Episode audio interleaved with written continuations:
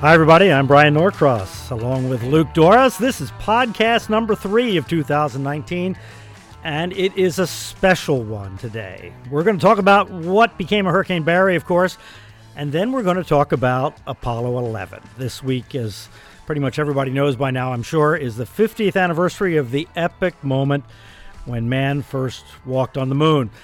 Luke, to this day, when we wonder why something isn't happening, we say, if we can put man on the moon, why? Yeah, why doesn't my phone last longer than a day before I have to put it on another charge? Yeah, it is. The benchmark for human ingenuity and technology is 50 years old.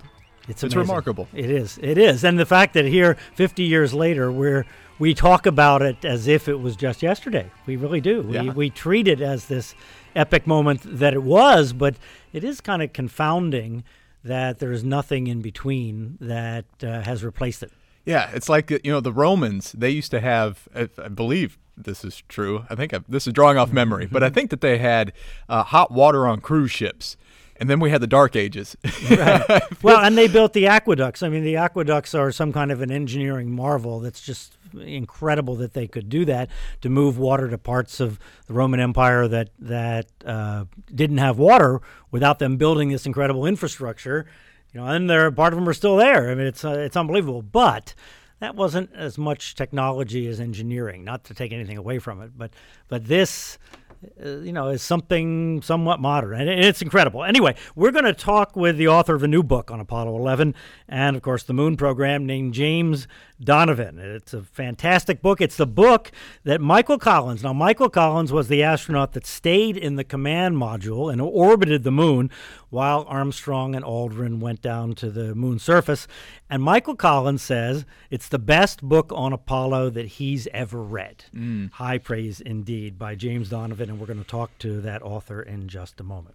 Now, thinking about and remembering Apollo 11 this last month or so has been interesting, because I grew up with Apollo. My father worked on the telemetry systems for communicating with the capsule as the Earth was spinning. If you think about the challenges of the time, the Earth is spinning, the capsule and the astronauts are heading off to the moon, and then they're going around behind the moon and trying to be sure that Houston and the Cape had communications with that capsule.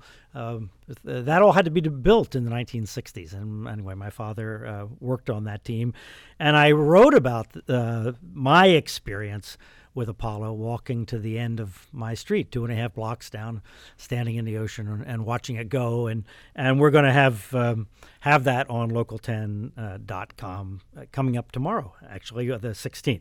Today that we're recording this is Monday, July 15th, 2019. If you're listening at some point in the future, you've got to tune into Local 10 or check Local10.com, the Max Tracker app, or the Local 10 weather app for current information. The good thing is there's not a heck of a lot going on right now. And on Local10.com, you can sign up for the Brian Norcross Talks Tropics newsletter. I'll keep you up to date on what's going on in the tropics. Watch for it whenever there is activity. And that'll be pretty much every day starting August 1st. And right now, I've been doing them pretty much every day because we've had Barry to talk about. Speaking of Barry, Luke... it was an unusual storm from the get-go. Kind of came from your part of the country. It did. Very strange. Yeah, typically, we think of tropical cyclones forming off of some disturbance over the water, a tropical wave, whatever. This one started in Kansas. And what happens in the summertime in the Great Plains is you get these strong thunderstorms, sometimes severe thunderstorm complexes, and they can last for days as these kind of living, breathing systems. And over time, they'll start to spin, and you get something called an MCV, a mesoscale convective vortex. And vortex as in spinning. Yeah, yes. It is. Mm-hmm. And they sometimes even resemble a tropical feature when they're not, and mm-hmm. they have like this circulation, and they'll have an almost eye-like feature. It's not an eye, it's just kind of looks like it. Well, anyway, that dude started out in Kansas and traveled all along the plains, parts of the Midwest, and then went to the south and dropped down into the Gulf of Mexico, hit that bathtub of warm water, and spent some time there and was able to gain tropical features and eventually become Hurricane Barry. Yeah, it was really unusual, not unheard of for a system to develop over land and then move over water and develop into a tropical storm or hurricane, but certainly unusual, and I don't remember an MCS coming from Kansas and doing it. I remember other systems developing over Florida or over some kind of nearby land area. But that was very strange. And, you know, the interesting thing was that the models, the computer models, actually picked up on it way in advance of it actually happening. It wasn't like this was some kind of freak, oh, my God, I didn't know this was coming kind of thing. We actually had it in the forecast, and there was a lot of discussion from the National Hurricane Center. They, as a matter of fact, did Eric Blake, one of the hurricane specialists there, put out the discussion where he put the X up over Georgia, and then drew the development area down in the Gulf of Mexico, and he said that was one of the most unusual tropical weather outlooks that he's ever made. So it was a pretty unusual thing. And not only was it picked up on, it was well forecast as far as, you know, where it could develop and its intensity too. Yeah, yeah, it was. You know, interesting, there's a model, we'll call it a model, it's called the Ships model, and it's an intensity model, and it's a combination of a dynamic model where it uses the physics of the situation, but also it uses some information about past storms in it. And it showed, we look at that to try and figure out how the atmospheric conditions around the system are going to be. And it showed that they were not going to be especially favorable, that the shear was going to stay pretty high. And it showed modest intensification, but the Hurricane Center went ahead and looked at that model along with many others and came up with this forecast that it would reach hurricane intensity right before landfall, and it's exactly what it did. I mean, it was quite an amazing success of hurricane forecasting and analysis of the information available from the various models by the specialists at the Hurricane Center. The biggest concern with it has always been the flood threat that it would bring. And I want to get your thoughts on this because New Orleans got a lot of the attention, you know, with the flooded Mississippi, or it was already well elevated, the storm surge potential. And New Orleans kind of missed out on it a little bit, but this did produce 17 inches and counting in some spots like north of Lake Charles and northwest of Baton Rouge.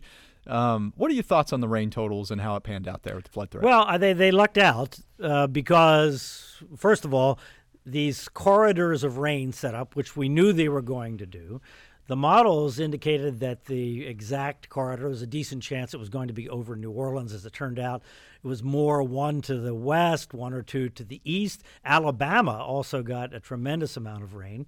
And we talk about New Orleans because it is such an incredibly vulnerable city, and the Mississippi River was spectacularly high for this time of the summer. Usually the river is high in the spring, and then it is much lower in the summer, so there's a lot of room for additional water to come down the Mississippi before it challenges the levees. Well, it turned out that since we didn't have a big corridor of rain where one thunderstorm dumping heavy rain after the other went over the immediate New Orleans area, that threat didn't happen. But the water is still going to rise in other places. There has been flooding. There were a few more minor levees breached in southern Louisiana. So it's not nothing.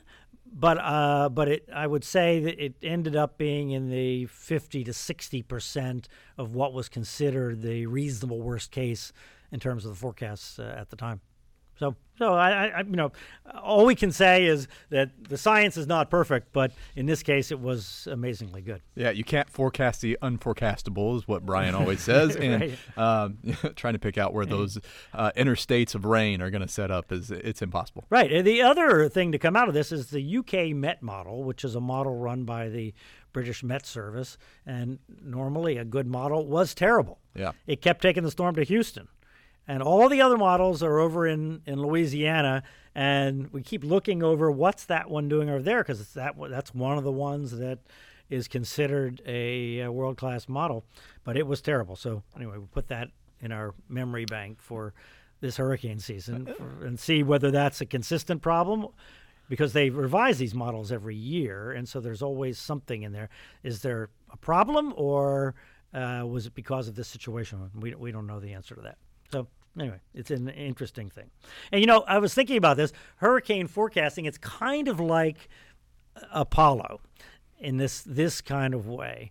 When Apollo was happening, we believed in the science. As a matter of fact, I wrote about this, and if you read my piece on Local10.com tomorrow and on Wednesday, you'll hear about it.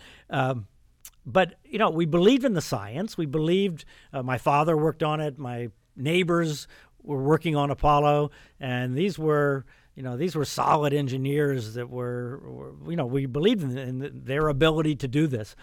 But we knew there was significant uncertainty. It's kind of like forecasting a hurricane, right? We believe in the hurricane science. We can see that good forecasts are made, but we always know there's this uncertainty that there's something is going to happen that we haven't foreseen. Yeah, and the consequences that would go with both of those analogies would be terrible, right? Yes. And in the case of Apollo, the NASA administration put a 56% chance that they were going to get the astronauts back. Oh, the guts that those guys had to strap on the front of those rockets and say, better than 50-50, let's do it. Yeah, those are heroes. Yeah, they were. They were just absolutely incredible. So, Luke, you know, think back. You've been looking into Apollo 11 here, and think back to, you know, what your understanding of it has been, and, you know, as a younger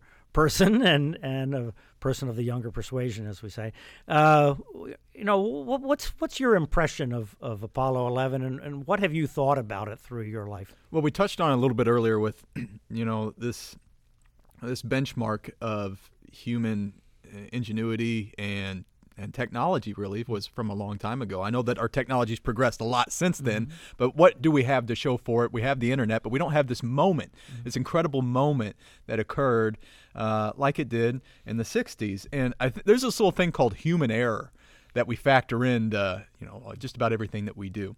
And I think about Apollo 11 and the innumerable variables that go with that, from the construction of the rocket, from the dance that the lunar module had to do to dock back up with the command module, just so much going on, and how difficult all that would have been to test, and the amount of time that they did it, and the precision that they did that. I mean, you're unbelievable, going to the moon and coming back and making that happen. The precision is just off the charts. But when you were a kid, what do you remember thinking about it at all, or was it something more in the past? No, it was something in the past. Yeah, that was my sense as well. So just a little chronology, and then we'll talk to the author, and I know you'll all appreciate hearing from Jim Donovan. So you have to go back. Really, all this starts in 1957. So Apollo would not have happened without Sputnik and the Russians suddenly launching. I say suddenly, actually, we kind of knew it was coming. We were trying to launch a satellite. We knew they were trying to launch a satellite. And they launched Sputnik 1 in October of 1957. And I remember, as a young kid, the sound on television of that thing going beep, beep, beep. This was the first time there was ever a man-made satellite going around, and it was just sound sending out that tone. Was that scary? It was scarier for my parents and the adults, I think, than it was for me as a 6-year-old at that time. But it was, you know, there was massive nervousness among the adult community at that time. And then in November, they go and they do it again. They put a dog up there. The Russians put a dog up there, and showing that they have some atmosphere that they can put in a capsule, and it was a bigger capsule and so forth. And so there was, at that time, the Eisenhower administration was not moving apace with space technology. Eisenhower didn't think that it was worth the money, and he was very concerned about the budget and the military-industrial complex and the militarization of space and rocketry, and trying to contain that. And so the United States was behind, but in January of 1958, so just a few months after Sputnik, the U.S. did put up a satellite. It was called Explorer, and it actually found the Van Allen radiation belts. That's when they were discovered by that satellite in early 1958. And then in 1961, in January of 61, of course, Kennedy is inaugurated. Well, Kennedy had run on something he called the missile gap, that the missile gap being that the Eisenhower people and the Republicans had let the Russians get ahead in missiles. Turned out it wasn't totally true in missiles, but it certainly was in satellites. And anyway, he exploited that as part of his campaign. But then shortly after that happens, the Russians send Yuri Gagarin into space, and he orbits the Earth. It wasn't just he went into space. He went into space and he orbited the Earth, and that was in April of 1961.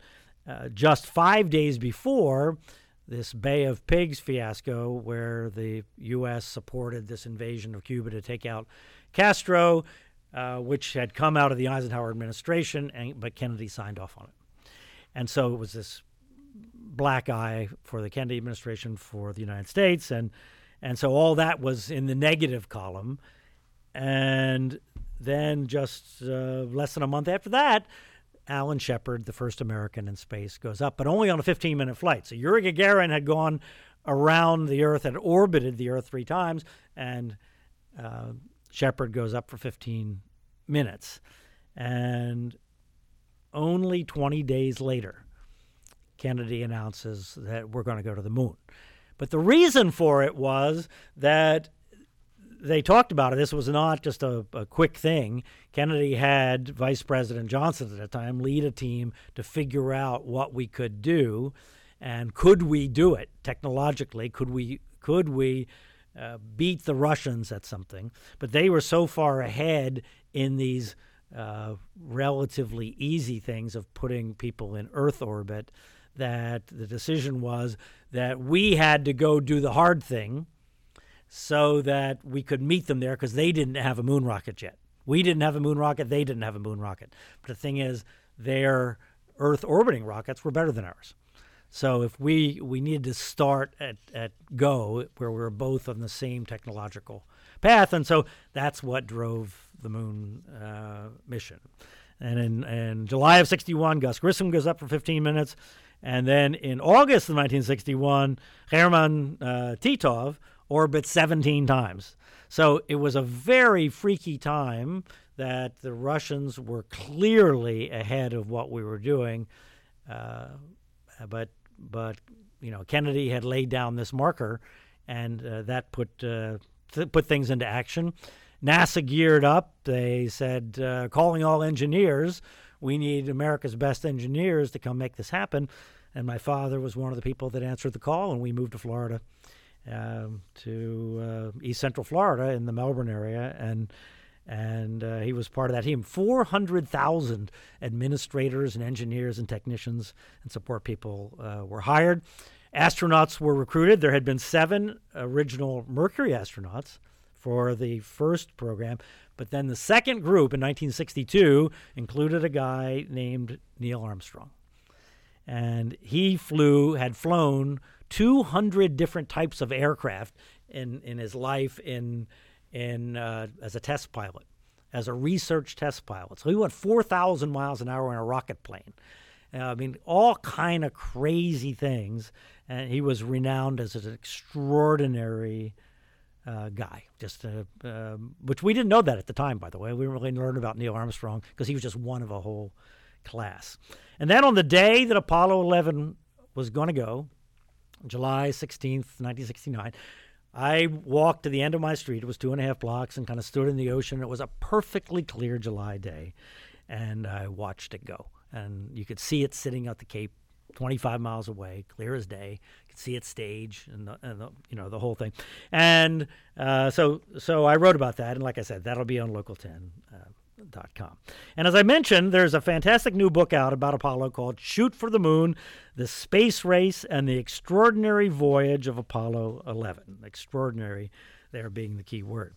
Besides the technological achievement, there are so many human stories of bravery and just really smarts that the story probably wouldn't make a good novel, I don't think, because it's so improbable. It really is a great American story. So here's my talk with James Donovan, the author of Shoot for the Moon.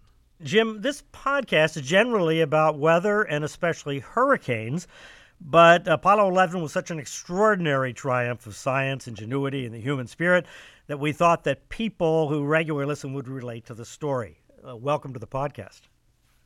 Thanks for having me. Your book just magnificently captures that spirit and intensity and intelligence and the raw energy of the people that made it happen. What drew you to Apollo 11? You know, I grew up with the manned space flight, and when I was a kid, I got into reading through science fiction. I loved science fiction. As a matter of fact, I pretty much didn't read anything else until I got to high school. And, you know, at the same time, in the 60s, this kind of real science fiction was happening, you know, going to the moon and who knows where else. And it just captured my imagination as it did so many other kids. And, you know, it must have lodged back there in my head somewhere, because after I finished my previous two books, one was on the Battle of the Little Bighorn, A Terrible Glory, the other, The Blood of Heroes, was about the Battle of the Alamo.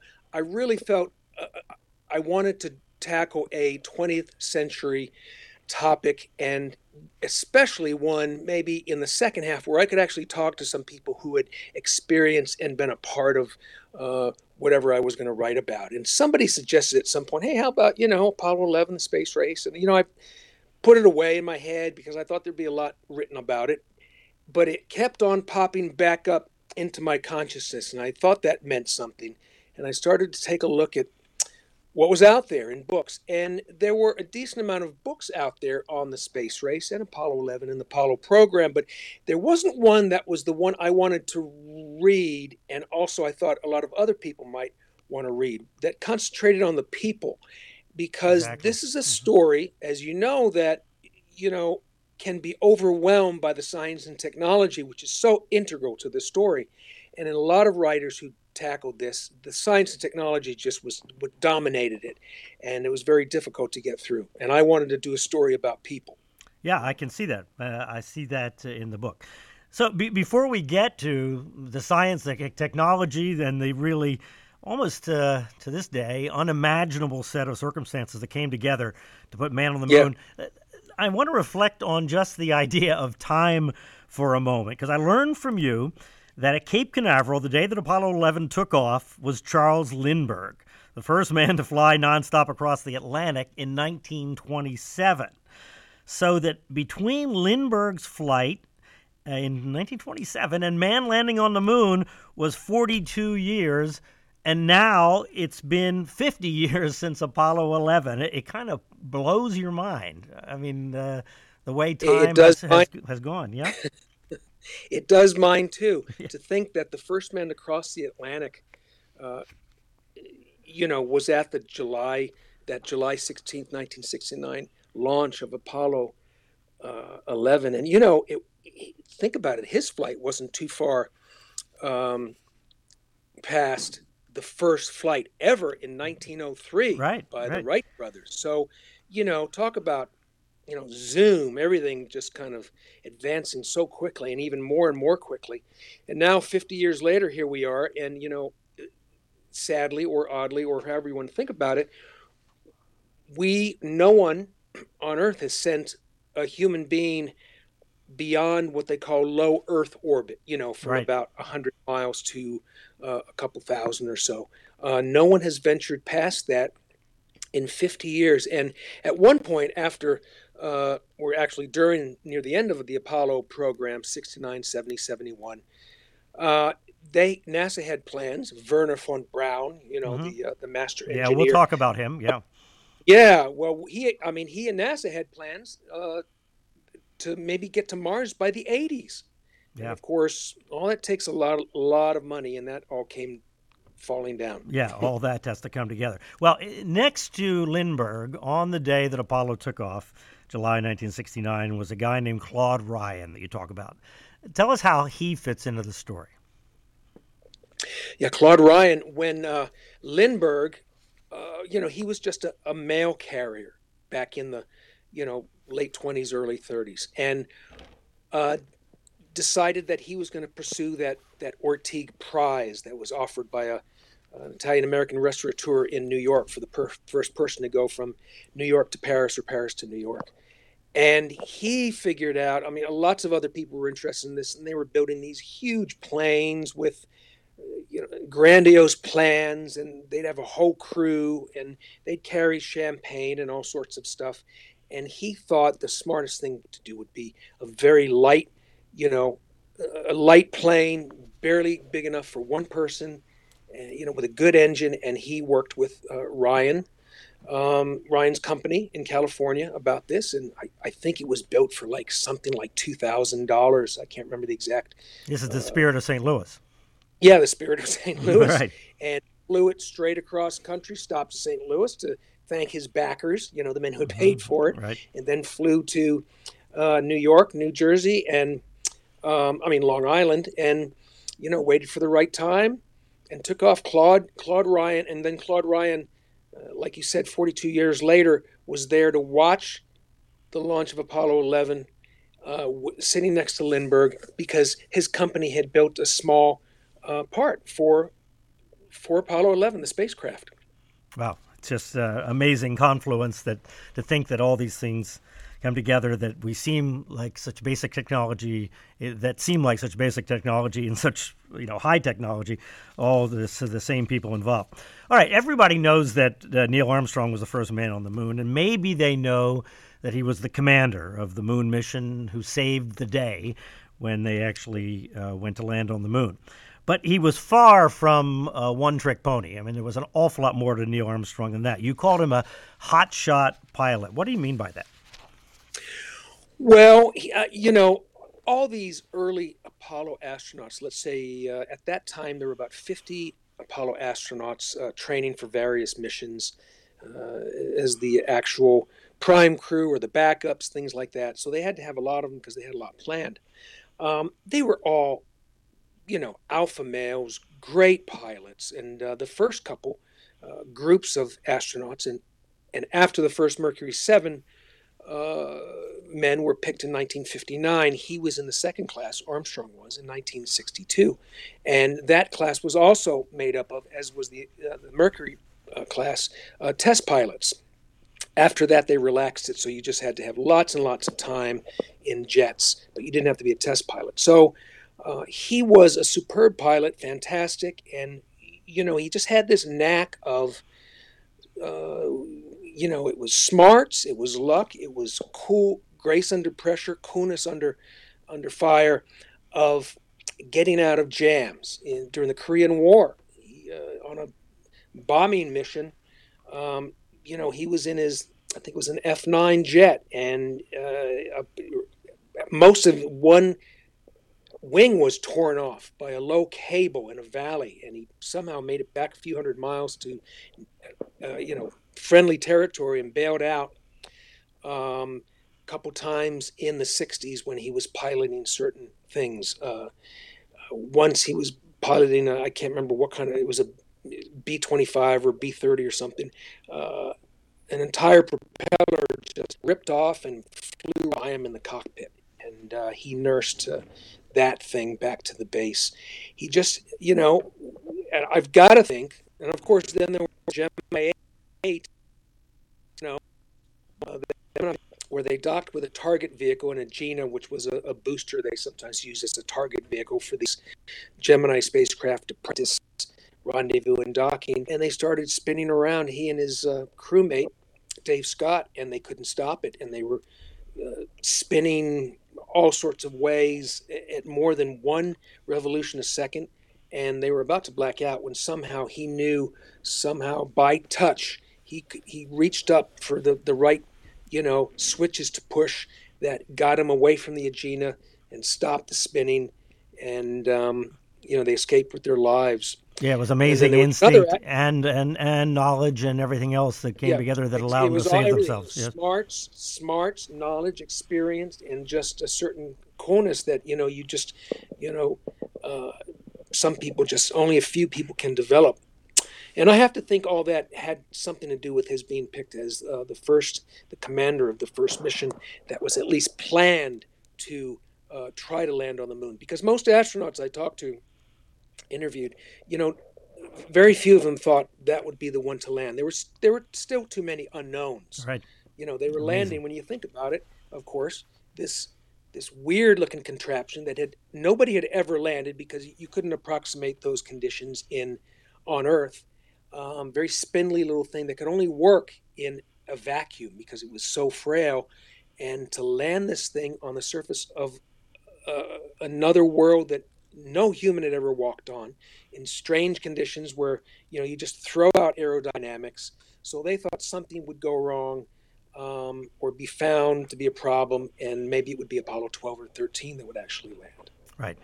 Yeah. I mean, they really, even looking at it today, almost rushed it there toward the end. So let's go back to the very beginning, and you mentioned this, because no American was going to land on the moon or get to the moon if America didn't have a rocket powerful enough to launch the men and machines high enough and fast enough to escape Earth's gravity. So it's really kind of a of another era side story to Apollo, that there's a fairly straight line that you can draw from the spectacular, almost unbelievable Saturn V rocket that powered Apollo and the Nazi missiles that rained on London in the Second World War. Talk about the Germans that were involved with Apollo and their leader, Wernher von Braun, a controversial but charismatic, somewhat heroic, but it was a very complicated person that was so key to all this.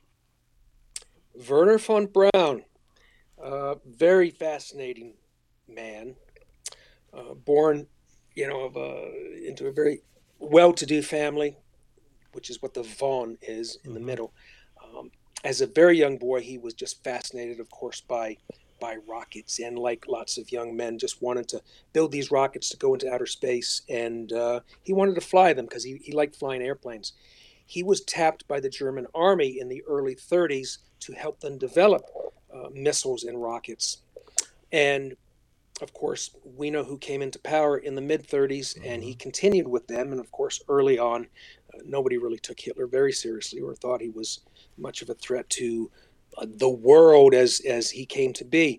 But von Braun was very young and pretty soon in charge of their entire operation that was building a weapon. It would be the first guided ballistic missile long range to be built. And towards the end of the war, starting in 44 and going into 45, they started launching these things. They went about 200 or so miles.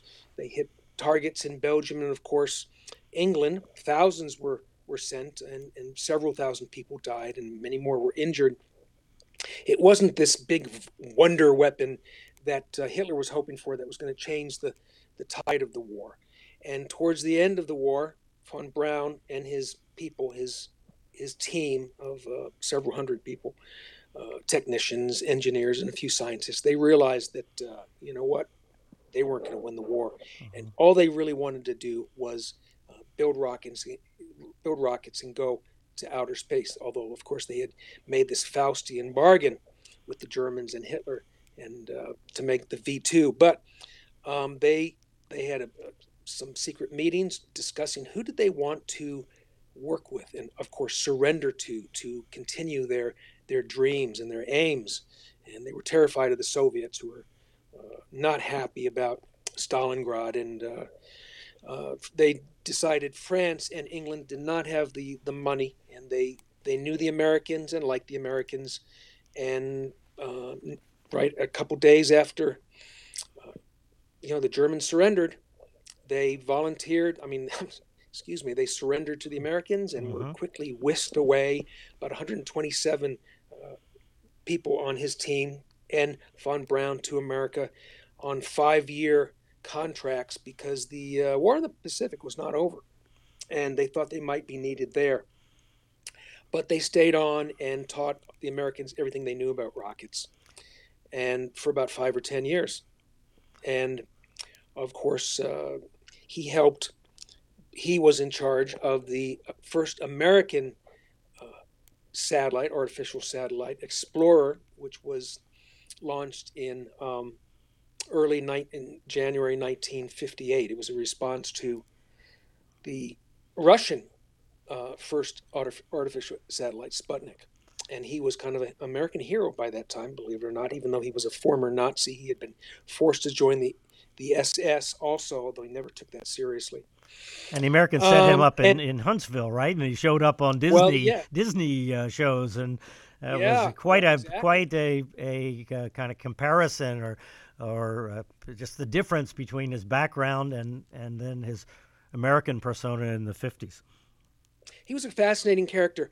Once they got to, in the early 50s, he started writing, collaborating on these articles for Collier's magazine, a very big and popular magazine in the 50s, a series of articles. One of them was called Man Will Get to Space Soon, and all these fantastic looking illustrations by some great illustrators. And then in the mid 50s, he started working with, because of those, he was getting very popular. Actually, he was like Mr. Space, and the Seer of Space, I think Time called him. And he started working with Walt Disney on these several specials about outer space that were hugely popular. Something like a third of all Americans watched some of these specials. And he was, probably the best known proponent of space travel and manned space travel in the United States at that time. It was so ironic because he spoke with a German accent, and it wasn't long since World War II, right? I mean, Americans and people in the West didn't have yet a rosy picture of Germany and Germans in general, but yet he transcended that with his vision of space.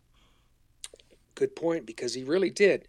He was actually fairly well liked, I believe, and working for the Army, and after 58, he was kind of an American hero in a way for getting that rocket up, getting that satellite up there in response to the Russians. So when NASA was formed in 58, and they were given a mandate and plenty of funding to at least, get somebody up in space, orbit the Earth. At that time, they didn't know what else was going to happen, but they needed that. Well, they needed somebody. They needed rockets to get the men, these astronauts up there. He happened to be, working on missiles and rockets. He was the best guy to do it, so they made a deal. He came over to NASA, worked for NASA from then on, and of course, in a few years, early 60s, they decided, courtesy of JFK's, President Kennedy's moon speech in May 1961, that we were going to send a man to the moon to beat the Russians in the space race. And then he became even more valuable because he was at the time working on a massive booster rocket called the Saturn V for the Army, which of course now was for NASA to get the astronauts into the moon. Still the largest rocket and ever to work and get off the moon. 7.5 million pounds of thrust total. Just an unbelievably ungodly machine. And I never got to see a launch of one, but I heard it was just something to behold. 10 miles away, everything shook. I was 25 miles away the morning that Apollo 11 went up, and you felt the vibrations in the earth, and the sound wave came about 2 minutes after the launch. I remember it was an experience. You mentioned the Russians. From the time that Kennedy announced that we were going to the moon in 61 to that very day that Neil Armstrong and Buzz Aldrin were sitting on the moon in the lunar module in 1969, I think it's fair to say, and do you agree, that Apollo wouldn't have happened like it did, and it wouldn't have happened on the schedule it did if it weren't for the Russians? You agree with that? Absolutely. I think everyone agrees with that. That was the whole reason for the space race and the massive amount of money that Congress budgeted and for the manned space program. At one time in the mid-60s, at its height, it was almost 5% of the federal budget. Now it's something like 0.5% or even less. It was because the Russians, we forget now, or a lot of us have forgotten, or never knew how serious the stakes were in the late 50s, early 60s. The Cold War was going on, and it may have been a Cold War, but it was still a very serious war for kind of the hearts and minds of the entire world. There were dozens and dozens of non-aligned nations at the time, lesser developed nations, many of them recently decolonized, who were kind of casting about. They didn't know, you know, which side of this global tug of war they would lend a hand to, because they wanted, of course, to be on the winning side, and they wanted to be on the side that would benefit them the most. And at the time, communism, its defects and weaknesses were not as apparent as they are now. And they were on kind of a winning streak. At one time in the mid-'60s, the Russian GDP was higher than the United States.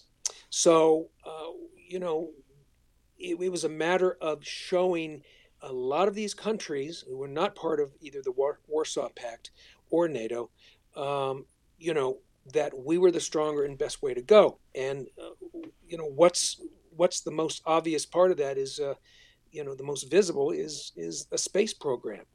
Right. The Vietnam War was really fought about essentially that, right? Was the whole domino theory that if you let the communists take hold, then they'll take over more and more and more and more. And this was another way of combating the idea of communist ideology and Russian power, Soviet power. You're exactly right, because taking over.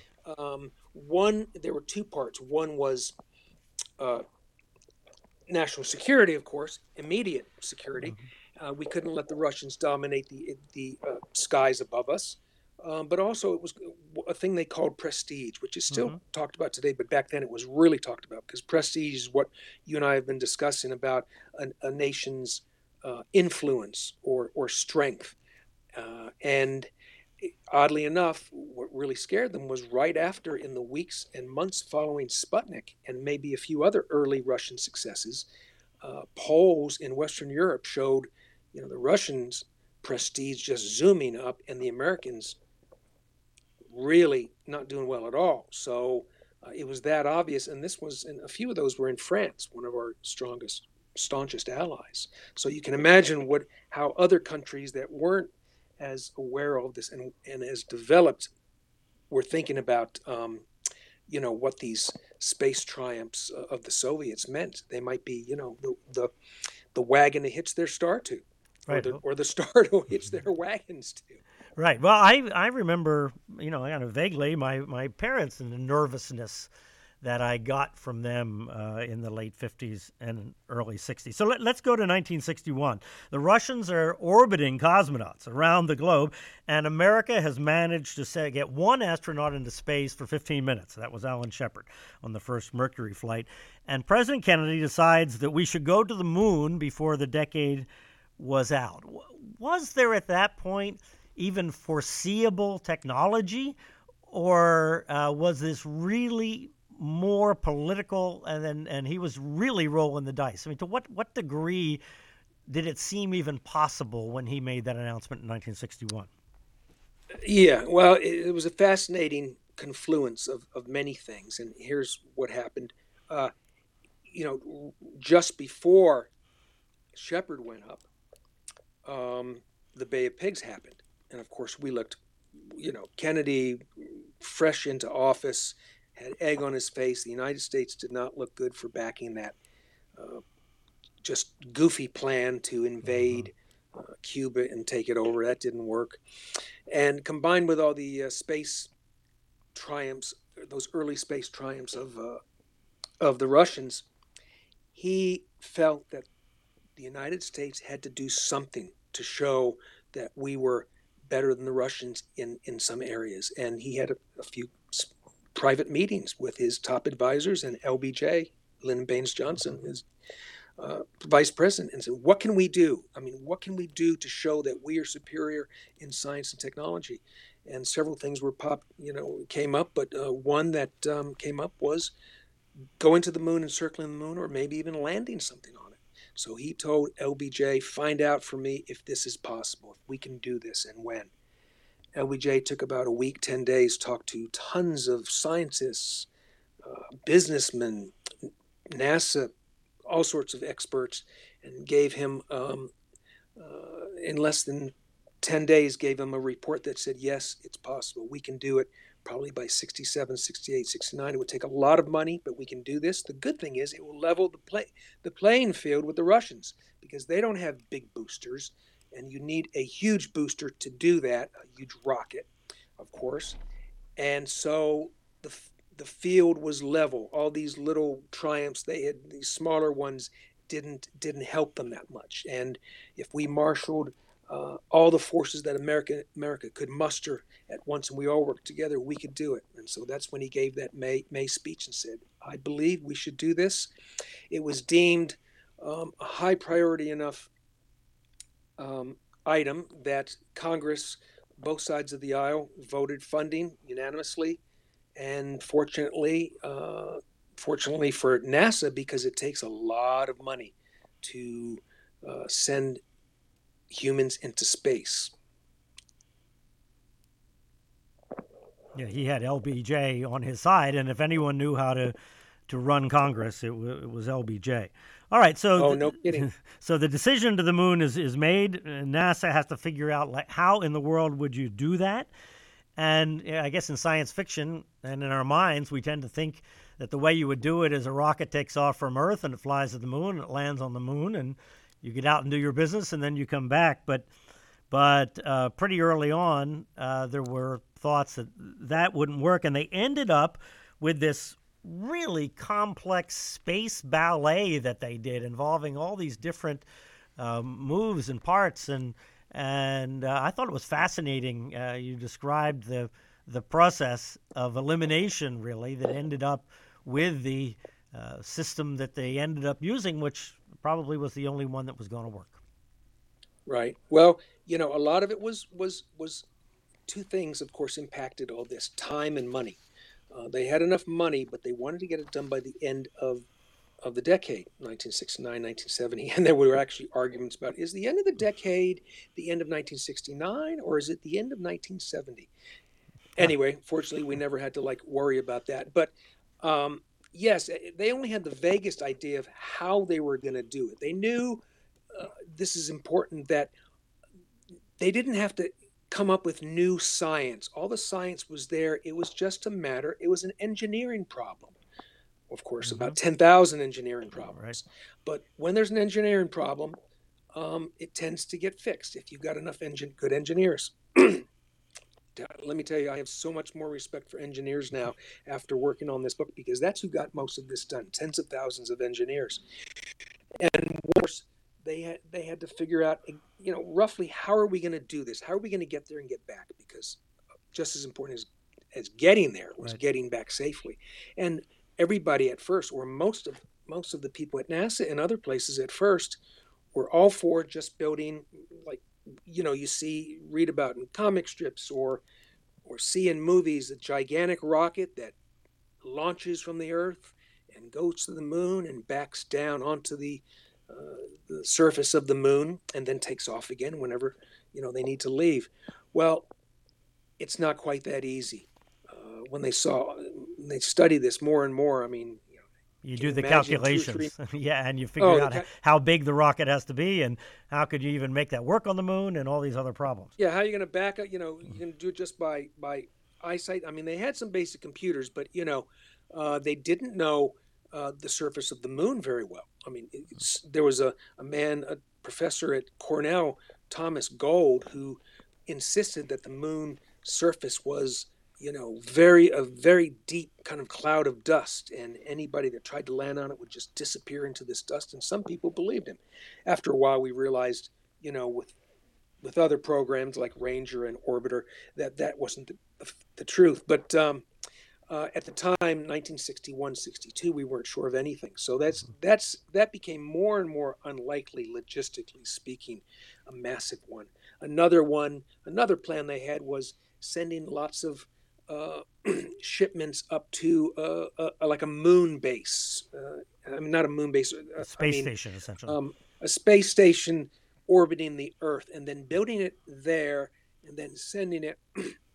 All sorts of problems there. How are you going to build it? Nobody was exactly sure. But there was one guy, John Hobolt, an engineer at NASA, who had an idea, not his originally, but he was a real proponent of this, of using sending a rocket there and employing a kind of mothership that would circle the moon, and while one or two men in a much smaller vehicle would drop down to the moon's surface and do whatever they were going to do, and then come back to the mothership, which would return to Earth. And the more they looked at this, the more they realized there were significant weight savings, which is very important when you're launching things. At first, people were horrified. A lot of people were horrified by the thought because, as you mentioned, there were several intricate techniques that they had to employ to do this, like rendezvousing, which is getting close to something else, another, whatever, orbiting a celestial body, and then docking, which of course we know what docking is, and just, maybe even spacewalking, EVA, extravehicular activity, which might be necessary. All these things, we had never done any of this stuff, and they were terrified of something going wrong 240,000 miles from Earth, where there was no chance of rescue, and the thought of American dead astronauts just circling the moon was just horrifying, and nobody could even look at this lunar orbit rendezvous idea kind of calmly, although finally they got to that point, and they adopted that, and that's what happened. Yeah, it's really amazing. You described the intricacies of just docking two spacecraft together in space. It, these days we just think, okay, they go up there and dock, but it's really much more complicated. So let's skip ahead. I mean, there was the horrible, just unimaginable tragedy of what we call today Apollo 1 in 1967. There was a management change, partially at NASA. The contractor, North American Aviation, became North American Rockwell, had a big management change. And so there was a delay in getting the command module, the spacecraft that the astronauts were going to go in, getting that right and safer and so forth. But in the middle, while all that was going on, they finally got the big Saturn V ready to launch, and Wernher von Braun wanted to launch stage 1 and then test stage 2 and then test stage 3. But NASA said, no, we're not going to do it that way. We're going to stack them all up and just shoot it off and see what happens because we're running out of time. That was that just guts? They were up against the clock and they said, we're going to roll the dice here, or was that what was that? It's pretty amazing. Yeah, story. That was. Yeah, and no, it is. It's an interesting part of the whole story because von Braun and his German team, very methodical. Like to work incrementally and very safe. And, you look at what happened, proof's in the pudding. Nothing ever went wrong with a Saturn vehicle. They always worked fantastically. But if he had done that, we're going to try something new, do this and this. I mean, they wouldn't have had time. They would have had to build too many Saturn Vs. So George Low, one of the top brass at NASA, had the idea, no, I don't think we should do that. When we have some new things to try, let's put them all together, especially if we're not talking about manned vehicles or manned launches, missions at this point. They were unmanned, and there's no reason not to. So that was called all-up testing, and that made a big difference. They could skip a few launches because they tried several new things in each mission, unmanned mission. Mm-hmm. So that was, Apollo 2, 3, 4, 5, 6.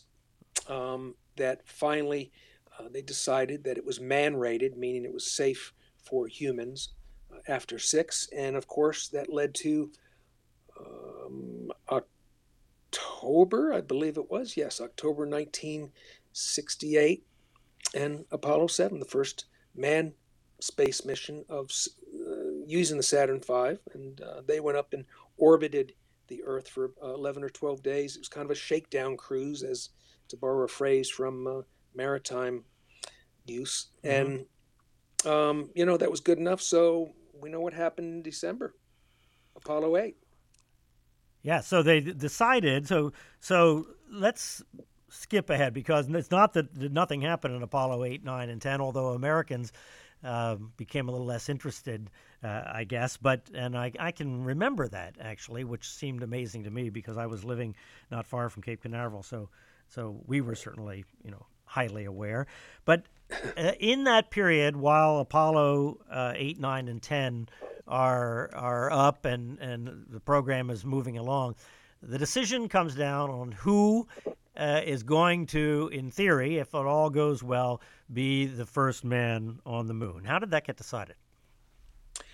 Well, a former Mercury astronaut named Deke Slayton had been appointed in charge of astronaut operations and the astronaut office. And he, at first, this was just a sop to give him because he had a slight heart palpitation and never got a Mercury flight and never, it looked like he never was going to fly again. Although he actually, after his heart palpitations stopped, he became part of Apollo Soyuz. But he became quite powerful, and he's the one who decided, using various variables and reasons, who would be named, the prime crew of each mission. And usually, and of course, there was always a backup crew, and usually the backup crew would rotate. 3 missions later would be the prime crew.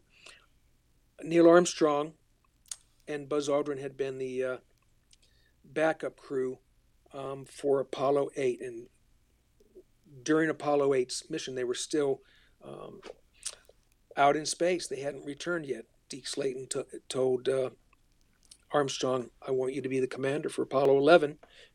3 missions down the row, and asked him about, I want you going to be able to work with Buzz Aldrin, because Buzz was kind of he was kind of an odd duck. He wasn't that well liked by a lot of other astronauts because he was his own man. He was very different. March was a different drummer, and they wanted to get another very good astronaut in there in the mix with Mike Collins as the command module pilot.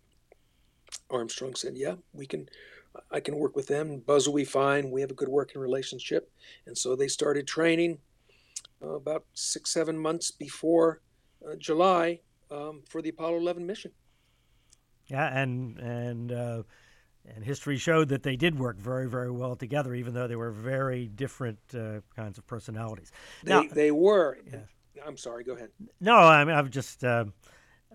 both of them, neither of them spoke very much, and it was Collins that was sort of the goofball and the entertainment of that crew. But the guys that made that happen and go to the moon, that was Armstrong and Aldrin.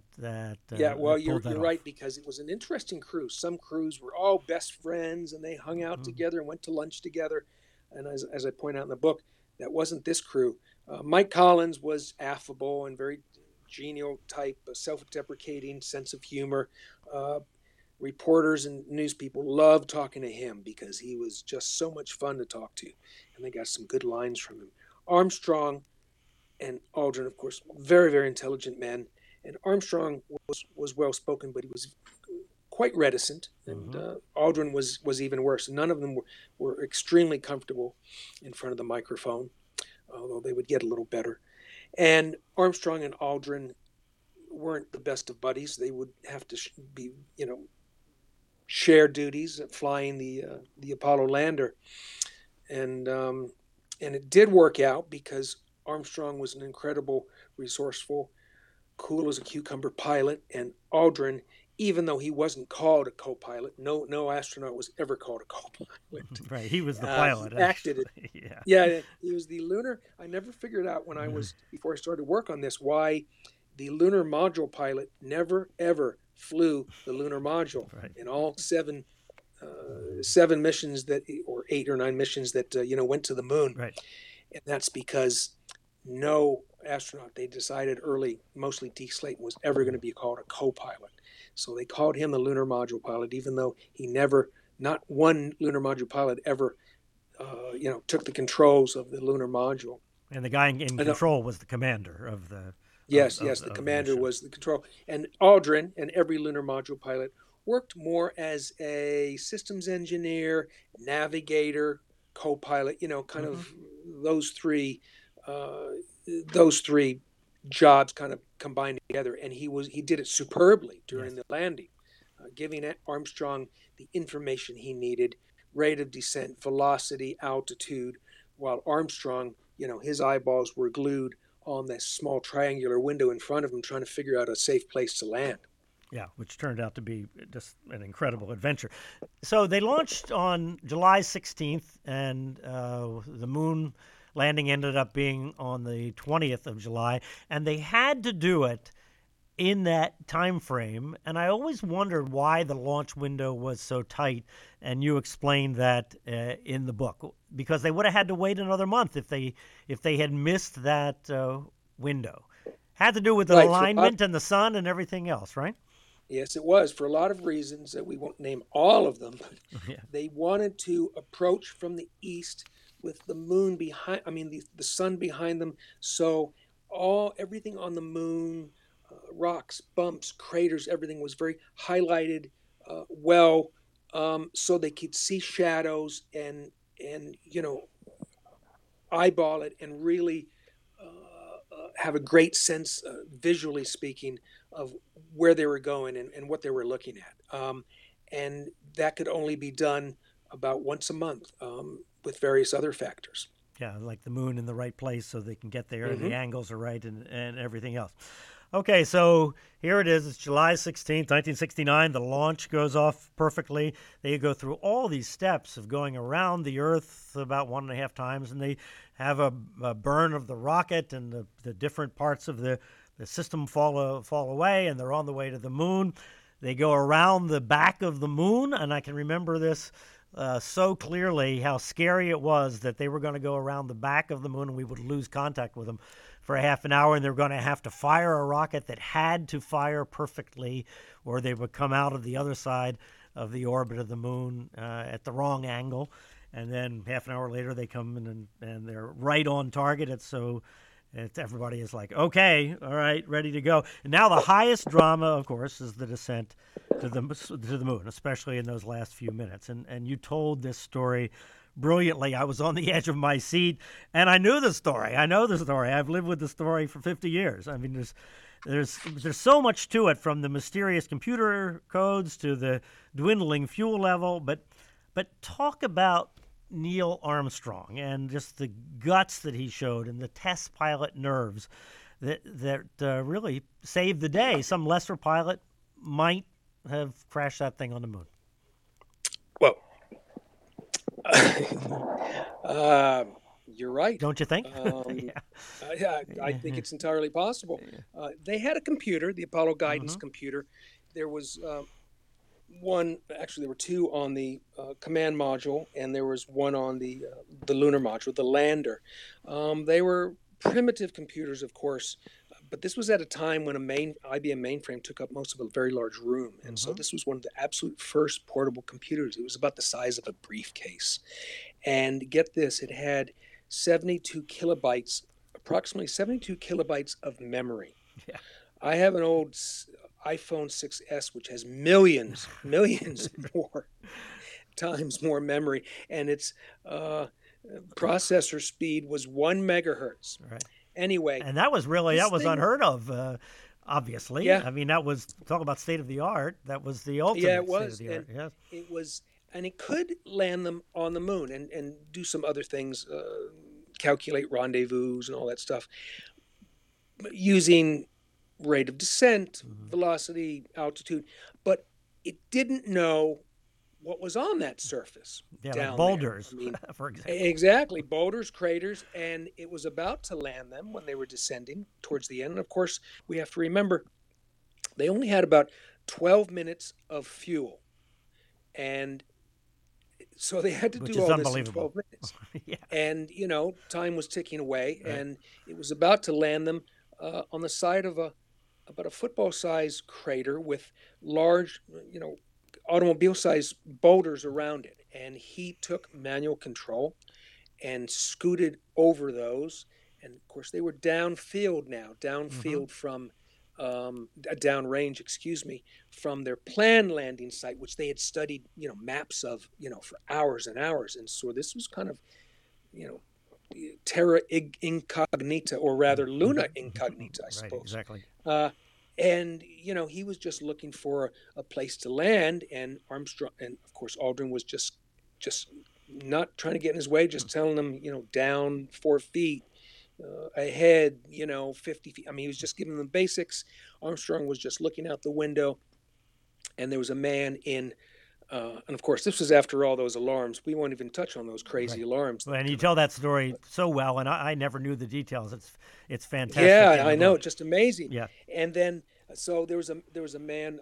I talked to him, Bob Carlton, a flight controller, in the flight control room, mission control at the time, with a stopwatch, and he was keeping track of roughly how much fuel there was, and he was, yelling out every 30 seconds. He's the one that says 30 that you hear in the recording, isn't he? Yeah, 30 seconds. 30 seconds, and that meant 30 seconds of fuel, which we didn't know when it was happening what that referred to, but the astronauts knew, of course. Yeah, because NASA always downplayed the dangers, right? So, and especially after Apollo 204, which became Apollo 1. Right. And Armstrong had figured out, he had decided, given the struts that compress and, only 1/6 gravity, from about 40 feet, we're okay if we float down without power, lose power, and land. I suppose, but if you're not going straight down, if you're still moving forward, you could hit, some of your legs could hit and tumble over or get crushed, or who wanted to do that, right? Or even mess with it. Fortunately, they figured there was somewhere between 15 and 20, maybe a few more seconds, 25 seconds of fuel left when he landed. Mm-hmm. And it's unbelievable. Aldrin saw a little light, and he said, "Contact light," which were the first words said on the moon. Right. First words in contact with the moon, I guess, right? They were still technically not landed at that point, were they? They just had their big, long stick sticking out that... those sensors that stuck down from every, just touched it. So at least they had made contact and looked like they were going to be okay. Yeah. So Armstrong gets out the door and is on the little porch on the lunar module, and actually didn't step onto the moon anymore, jumped onto the moon, I guess, because it didn't really sink in that much. And he said... and we heard them all say it, that's one small step for man, one giant leap for mankind. And I always thought that Armstrong claimed that he had not said that he actually said that's one giant step for a man. But I guess he eventually admitted that he didn't, although then I read that somebody did an analysis and there was maybe a little breath in there. Or you can forgive him for any of this. There's no blame here. It's just, but the story has a lot of different directions to it. So what's the bottom line? Did he say it or he didn't say it? Did he admit it or he didn't admit it? Mm-hmm. I've read a lot about this. Boy, is there a lot about this. And at first he said, well, no, I must have said it. So maybe it got lost in the transmission, only 240,000 miles away, right? But they've looked at it and played it over and slowed it down and speeded up. And, it just doesn't seem like it was ever there. I've actually heard or read an argument that said, well, where he was brought up, they kind of slur together some words sometimes. So maybe his Midwestern accent, one small step for man, which I don't believe. I think he just... didn't say it, and he did admit it later. He said, "Gee, I guess I didn't say it. I hope people will forgive me and grant me just that little extra article, single letter article, which of course is needed grammatically for it to make sense. Otherwise, man and mankind are the same." Although, when I heard it, it was not at all confusing to me. So I think that the people that get wrapped up in the grammar and yes, man and mankind are the same, that really never flew with me because I heard it when it happened and I understood exactly what he said. I did too, and I think everybody kind of understood it when what he meant, because you never saw any kind of controversy early on when it happened. Right. It's when people had time to think about it. Yeah. Exactly. So, Jim, I just have one more question for you. When you think about the dynamic personalities and the heroic work of so many people that made Apollo 11 possible, it's hard, even 50 years later for me, and I was there. I was too young to be part of it, but I was there. It's just hard to wrap your head around that all of that happened. And I just wonder, after all the research that you did putting this book together, how it's left you and what you think about the miracle of Apollo. You know, miracle in more ways than one.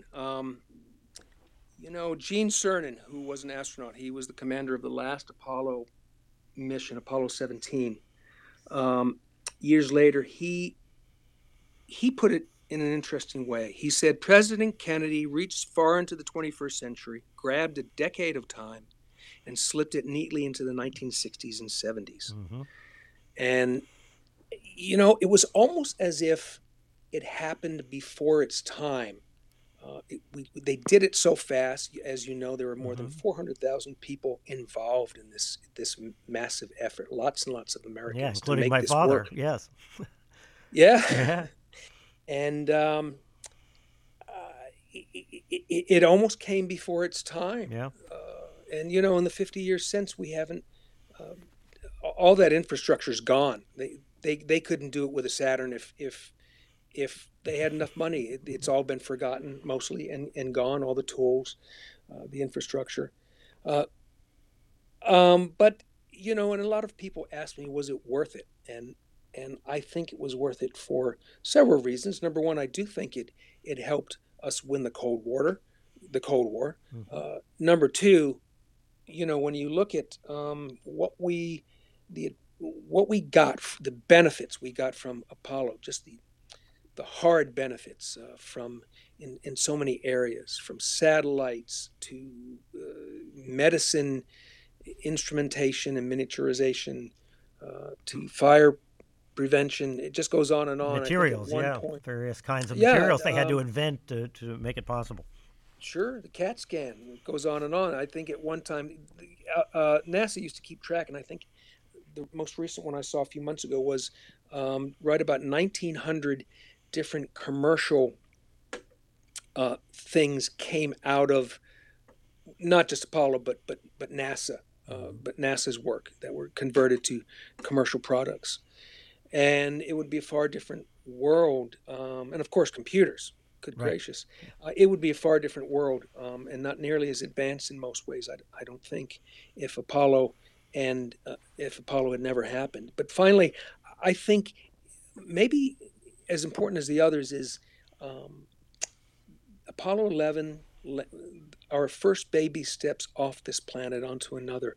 It was an affirmation of our identity as explorers, because I think that is in our DNA to explore, to, you know, venture over the next hill into the next valley, or in this case, you know, onto the next world. And I think whatever happens, you know, as long as some part of us is human, I think we will always explore. Yeah, I think you're right. And in the next decade, we may well go back to the moon. The book is called Shoot for the Moon, The Space Race and the Extraordinary Voyage of Apollo 11 by author James Donovan. It's really, really a great book and an honor to have you on our podcast. Thanks very much, Jim. Oh, thanks for having me. This was a lot of fun. So what do you say, Luke? Amazing, right? Oh, it's absolutely incredible. Well, the best story that we can tell, right? It is. There really is no better story. And in the interview, remember we talked about the key role that Wernher von Braun played in making Apollo possible. This German guy with the Nazi background. I mean, it's a really complicated story all in and of itself. Well, the Russians, it turned out, had a master rocketeer as well. His name was Sergei Korolev. And he was responsible for a lot of their success. He really knew how to make rockets. He's the one that made Yuri Gagarin be the first man in space. And he had designed a giant rocket to compete with the Saturn V. It was called the N1. And it was not quite as tall, but it was much more powerful. It was a third to almost a half more powerful than the Saturn V, which was the most powerful rocket that ever flew. Well, the N1 was being built, and there are pictures of it sitting there. Well, and then Korolev died in 1966, and the people in the Soviet system, they didn't trust anybody. It was a very paranoid system. So the number two people were kind of distant number two, and they couldn't really see it through. And so they tried to launch the N1 four times. They all exploded. One of them exploded and blew up the whole launch pad. Oh. And it was the biggest explosion up to that time besides a nuclear explosion. No kidding. When that N1 exploded, yes. So they never could launch it. But they did launch a satellite or what would you call the thing? A lander, a lunar lander, and they launched it right before Apollo launched that July 1969. And if you go back and look at the newspapers at the time, they talk about Luna 15 and how that might get the moon rocks back to Earth before Apollo. That was the idea. And it ended, and then there was the whole talk about, is it going to interfere with Apollo? And like communications-wise? Communications-wise, or get in the way, or some kind of thing. And it turned out that, unbeknownst to anybody, the U.S. government talked to somebody who got a back channel to the Russians, and they were assured that they weren't going to do that. But Luna 15 was designed to land on the moon and grab rocks and come back to Earth. That was the idea. It ended up crashing into the moon. It came at the wrong angle, and it ran into a mountain, essentially. And they were about 500 miles. That was about 500 miles from where Aldrin and Armstrong were walking on the moon at the time that crashed. Would it have been at the same time? Same time. Oh, my gosh. Right. It's like almost celestial chicken, too. Yeah. It could have been if that. It could have been. I mean, the moon's a big place, right? Yeah. But anyway, so that was an amazing aspect to it. All these different things all came together at the same time. So after, you probably thought more about Apollo 11 in the last few weeks than in the rest of your life put together. So what's your impression? Well, it is, yeah. It's just something that I grew up with. It's been there. It's marvelous and fascinating, but it's hard to believe almost. It is, especially since, the people of the time had that moment where the world stopped and everybody looked up. Everybody, they experienced this incredible feat that occurred. We haven't had that. There's not been a single time other than you could say 9/11. That was it, but that's a tragedy. That's not that's not an achievement where the world stopped and everybody shared this big moment. So I guess we just haven't been intimate with it. It's technology and scientifically the greatest thing that we've ever done is mankind. But it's just there. It's just been there. You just grow up with it. I guess you're it's like air. It's fantastic. We love it, but you're pretty used to it. Yeah, and we forget when we're talking about Apollo and all the technology that it really was a tumultuous time, right? Vietnam was going on average, about 1,000 American young men were being killed in Vietnam in 1969. The battle for civil rights was going on. I mean, there had been massive fires in American cities in 1967 and 1968. Of huge parts of cities burned, and African Americans were asserting their rights to be full American citizens. Still in 1969, and it was the same summer as Stonewall in New York, where even though that wasn't a national movement yet, but gay New Yorkers were standing up for their rights. And some 400,000 people, young people, showed up at Woodstock, at the Woodstock Music Festival in the little town of Bithlow, New York. And that was only a few weeks after Apollo. And, and that was sort of young people staking their claim to their version of America in the future, while my father and the people that were working on Apollo were still wearing their short-sleeved white shirts with black ties, little narrow black ties, and going off and doing this incredible thing. So it was such an incredibly tumultuous time that Apollo at the time, made everybody stop in the midst of this sort of chaos in the world and in the country. So it really, it was remarkable on many, many levels, including the social level.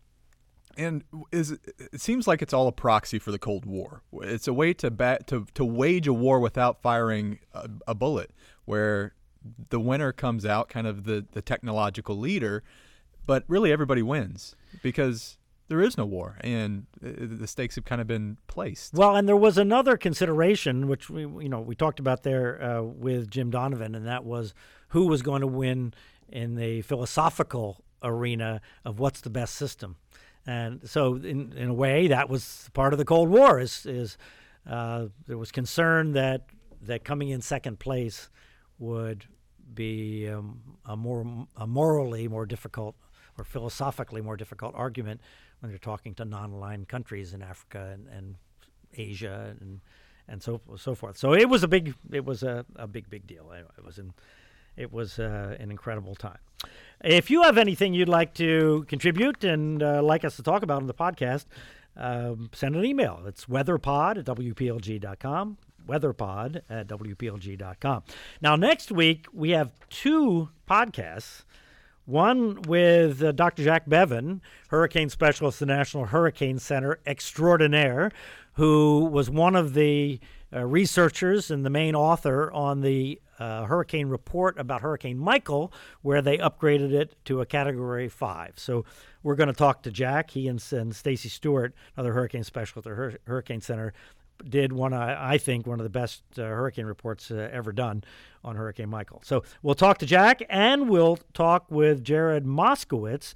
So we're going to have two separate podcasts. Jared is the relatively new director of the Florida Division of Emergency Management, appointed by a Florida governor, and we'll talk to him about Hurricane Michael recovery and evacuations and traffic issues from Irma and everything else. He's a South Florida guy, very familiar with what happens here whenever we have a hurricane. So that's all coming up next week. But this week, it's all about Apollo 11. You'll see more on local10.com.